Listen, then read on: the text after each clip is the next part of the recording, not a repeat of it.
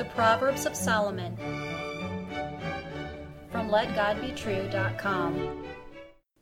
Proverbs chapter 9 and verse 9. Give instruction to a wise man, and he will be yet wiser. Teach a just man, and he will increase in learning. Hear the words of God in Solomon again. Give instruction to a wise man, and he will be yet wiser. Teach a just man, and he will increase in learning. Great men grow in wisdom and learning. Are you growing, or just growing older? Instruction and teaching are blessings from God, and great men take advantage of them to increase in knowledge and understanding.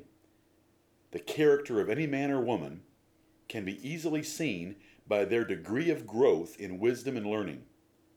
What is your character? The proverb and context have two lessons. First, Solomon forbade rebuking scorners, for they will hate you and your advice. He commended teaching wise men, for they will love you and the truth and wisdom you give them. Can you tell the difference between these two kinds of men? Your duty is to wisely allocate your efforts and resources to humble and noble hearers. The second lesson is that character is known by its response to correction and teaching. All men can be classified as scorners, fools, or wise men. What are you? A fool is basically lazy, selfish, and stupid. A scorner is a rebel that hates advice and those giving it. A wise man is a zealous student of truth and wisdom that loves learning and teachers.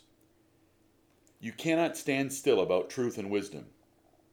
Either you grow in both or you backslide in both. Either you defeat the foolish impulses of your heart and mind, or they defeat you. Either you are rejecting the world's philosophy, or the world's philosophy is seducing you. Either God is guiding you to more truth, or he is hiding truth from you. Luke 8 You were born ignorant you should crave learning and wisdom, lest you stay ignorant. Seeking wisdom should be a great goal of your life. Is it very important to you? If it is, you will apply yourself to take advantage of every opportunity to learn the truth and wisdom of God from your teachers. Are you reading this proverb carefully? There are special men in the world because they love to be corrected and taught so they can learn and grow. These rare people easily reject distracting activities to focus efforts and time on learning wisdom. A whole assembly once celebrated God, understanding God's word in Nehemiah chapter 8, verses 8 through 12. The Ethiopian eunuch humbly admitted his ignorance and begged for Philip's help in Acts chapter 8. And the centurion Cornelius had an eager spirit to hear whatever Peter had to tell him in Acts chapter 10. It is folly to squander God's offer of learning opportunities. He commanded in 1 Peter chapter 2, as newborn babes, desire the sincere milk of the word, that ye may grow thereby.